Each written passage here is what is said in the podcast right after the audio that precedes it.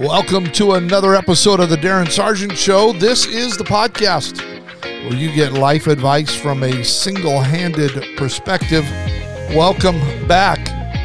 It's the week after Thanksgiving. I hope everyone had a wonderful time, enjoyed moments that you'll never forget with family and friends, and we're able to get together. It's a great season. We got back late last night from a few days away, and it's good to be home and back in the saddle with the Darin Sargent Show. And today it's Teaching Tuesday. Yes, I told you I was going to do these every once in a while, and today we're going to talk a little bit more about the heart. If you want to kind of get caught up, I did a brief introduction to this subject in our last episode, and you can go back and listen to that. And today we're just going to continue as we talk about the heart, the importance of the heart, right here on the Darin Sargent Show. Thanks for tuning in. Let's get started. It was C.S. Lewis who said, God whispers to us in our success, but shouts in our pain. It's pretty powerful, powerful illustration or quote, if you will. Probably one of the most difficult things that we have to do as a parent. I'm a parent, have three kids, as most of you know, but one of the most difficult things to do as a parent is to allow your children to learn things the hard way. I, I remember times in my life where my parents had to let me experience things on my own, no matter how difficult it may have been. One of the things that stuck out to me, my mother has told me this on a, several of occasions when we've talked about my early years, being born with only one hand. She said one of the most difficult things for her to do was not, when I was trying to learn to walk, not to pick me up. Now, for those of you that uh, have not thought about this, let me just let you know I never could crawl. but I'm, psh, I wish I had a drum roll right there. I, I never could crawl. I was off balance. So I scooted everywhere on my rear end. Everywhere I went, I scooted, my mom said. But I learned to walk at eight months old. So, yes, for those of you that recognize, I am an overachiever. Just a joke.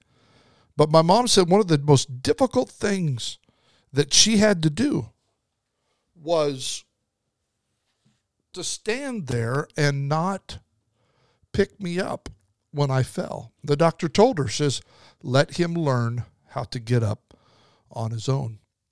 And throughout life, I have been blessed with parents that let me learn from my experiences, no matter how painful it was for me, no matter how painful it was for them to see me go through it. But it's in those key moments that parents give children tools that will eventually shape their character and basically, in my opinion, their moral philosophies. I think sometimes we have to see beyond the present and resist resist the temptation to rush in and fix things for others, for especially our children. I know not everyone listening to this has kids, but you're going to have them one day. So listen in closely. When you allow your children to experience things that life brings their way and you don't interfere, we have the privilege of seeing them learn to choose consistently to grow through situa- situations rather than simply go through situations. There's a difference. You can grow through something or you can go through something. I would rather grow through the struggle and the trial than just go through it. You know, God models this principle, I think, in our own lives. He lets us go through things in order to grow through things. And I think He does so to teach us basically, there's several things I'm sure that a trial or a struggle or difficulty teaches us, but two primary things that I think God allows us to learn through the trials and struggles of life is respect and honor. I'll never forget the lesson I learned as a teenager in high school. Uh, my freshman year, Uh, let, let, me back up a little bit. In junior high, I tried out for uh, the basketball team. Now, I could shoot the lights out, but dribbling, you probably knew which direction I was going to go. The, the, coach from the other team would gather his guys around and say, say, see that kid with the one arm? He's going right. Anyways, so in, in high school, I took on wrestling. And I remember when I had to get permission from my parents, of course, to join. And I remember going to my dad with a slip of paper give, giving me permission to join wrestling. He says, you, you can wrestle as long as you don't miss church. If you miss church, you'll no longer be able to wrestle. Well, the first two or three years went by, and I, I never missed. I never missed my freshman, sophomore, uh, junior year, most of my junior year. But one tournament that I wanted to go to was on a youth service night, and I'll never forget getting on the bus after school instead of coming home and going to that tournament. And when I got home, my dad said, Where you been? And I said, Well, I was at a wrestling tournament. He says, It was youth service tonight. And I said, Yeah, but it's just youth service. He said, I told you, if you missed church one time, you had to quit the team. Now, some of you are going to listen to this and say, Well, that's awful harsh. No, it wasn't. It hurt, but I learned something. Nothing in my life ever needs to come before God. Nothing. If I, my dad taught me a principle. If I would put God first, I could have anything. If I put him second, I would have nothing. It produced such a great respect and honor for God than anything else in my life. And things of that nature produce a vision of God unlike anything else. And without God's perspective for our lives, we miss out on some of the greatest lessons He can teach us. And there's this there's lessons learned and found in this tension between joy and tribulation. Now let me let me just talk about this for a minute. Think of a car battery.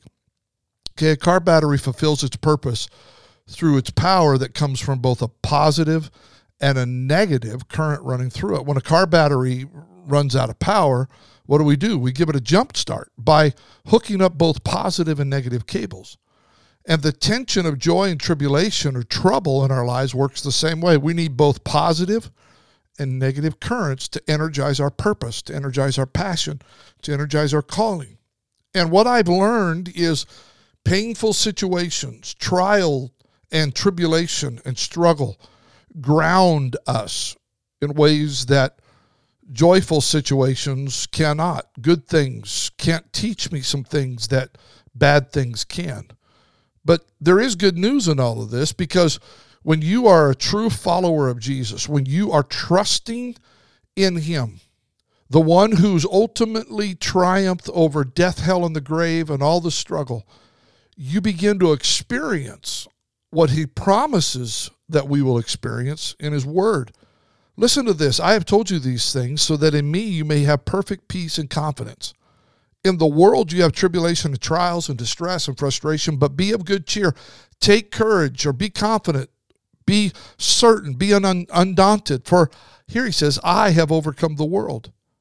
That basically means that he has deprived the world of power to harm you and I, and he's conquered it for us.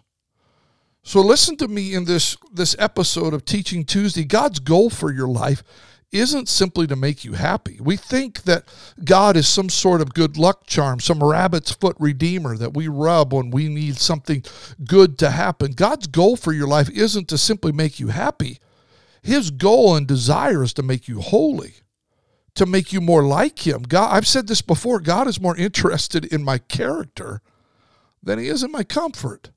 You know, I talk to people that often that are hurting and remind them that you know, Jesus knew pain. He knew shame. He knew ridic- he knew he knew ridicule, rejection, and even though he went through all of that, the writer of Hebrews tells us a mystery. It says this: He learned obedience from what he suffered. If if we would just pay attention, we would learn that God uses every situation to give us the opportunity to depend on Him more than we ever have before. Now, a question arises that I think we probably need to ask How do you and I respond when we feel overwhelmed with a sense of our own inadequacy?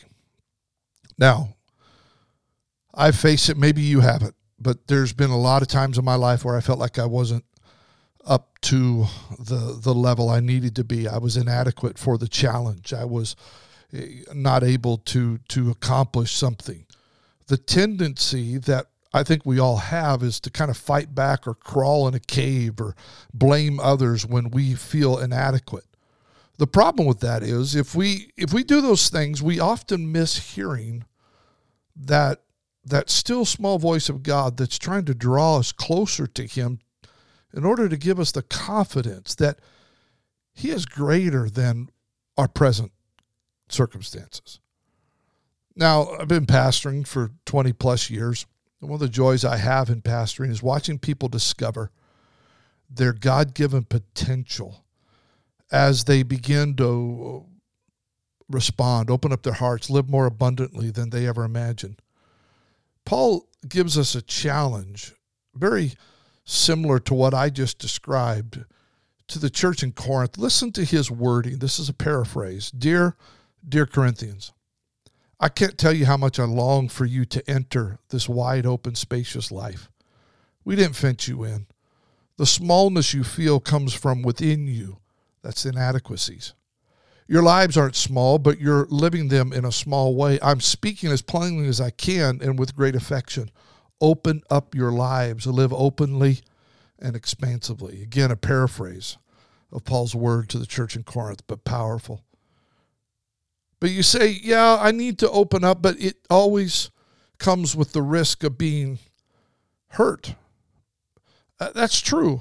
Anytime you put yourself out there, anytime you make a step to to do what God is asking you to do, it's going to come at a risk of being misunderstood, being hurt, but never allow yourself to think that God will waste that hurt or that pain.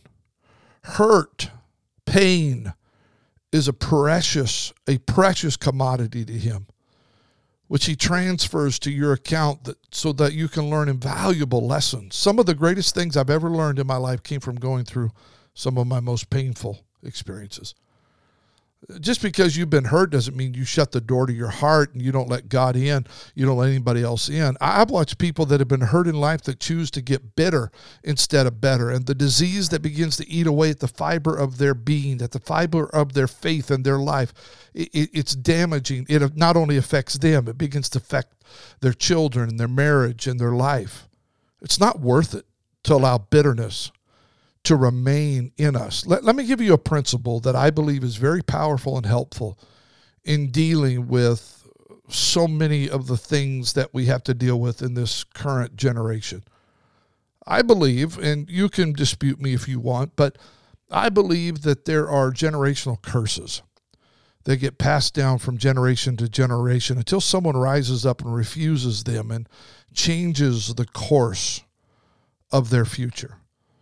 You know, you look at the children of Israel, they spent 40 days or 40 years, excuse me, walking in the wilderness, constantly going in a circle, constantly on this wilderness journey for 40 years because of their uh, unwillingness to enter into a promise that God said He'd give to them. Now, when everything has finally been killed. Everyone that didn't have faith, everyone that refused to go into the promised land died off in the wilderness. And they are now stepping in front of Jericho, led by Joshua. Bible says that they spent six days walking in circles around Jericho. On the seventh day, they did the same thing, but then, but they kept their mouth shut. Now let me let me back up.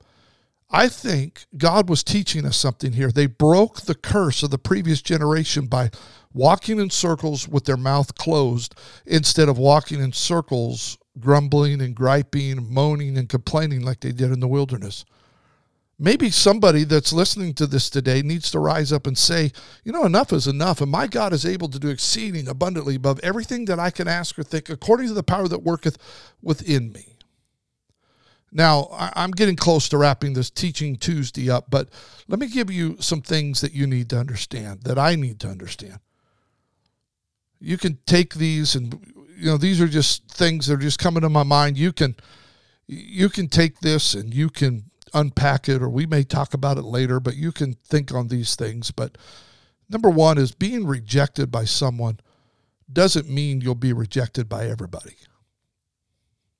Sometimes I think we, we look at one situation and think that it's going to apply to everything else in our life.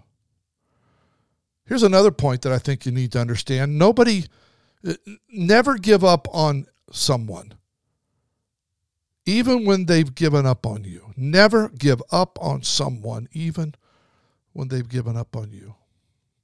Here's another principle I think is important. Until it costs you to love someone, you haven't really loved them. There's a cost.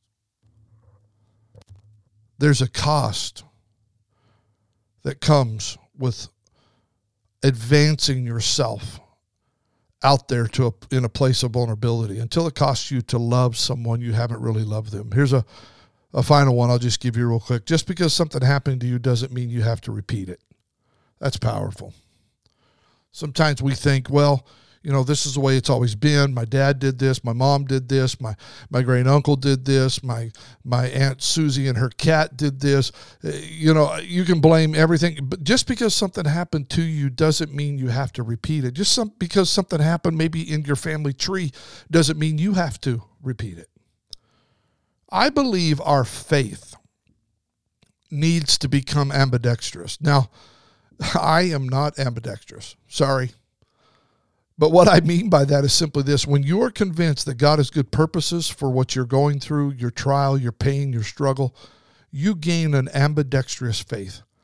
You begin to trust Him in the good times and the bad in order that life's most valuable lessons are being taught to you. Ambidextrous faith trusts God even when it's bad and even when it's good. Just something I want to throw in there, and i am I'm, I'm going to finish this up real, real soon. I promise. I'll be done in just a moment. Just hang with me. It's Teaching Tuesday. I want you to remember this. What you see when your eyes are closed, what you see when your eyes are closed, is more important than what you see when they are open. You need to close your eyes in life sometimes to make the decision to see your greatest pains as your greatest lessons. Somebody once said, Everyone struggles to become the person they've been called to be. Even a caterpillar will struggle to become a butterfly before it can spread its wings and fly. I, I, growing up, I remember my dad saying things like, The disciplined man always wins you know there's a biblical principle in what he was saying and more than likely he he got it from the book of hebrews that says no discipline hebrews 12 11 no discipline seems pleasant at the time but painful. Later on however it produces a harvest of righteousness and peace for those who have been trained by it. The entire story of the bible centers around the revelation called this revelation called redemptive lift. God taking us from nothing into becoming something and I have discovered that life is made up of 20% joy and 80% pain. And if you and I can embrace the 80% of pain in our lives and learn from it, there's the, there's the key.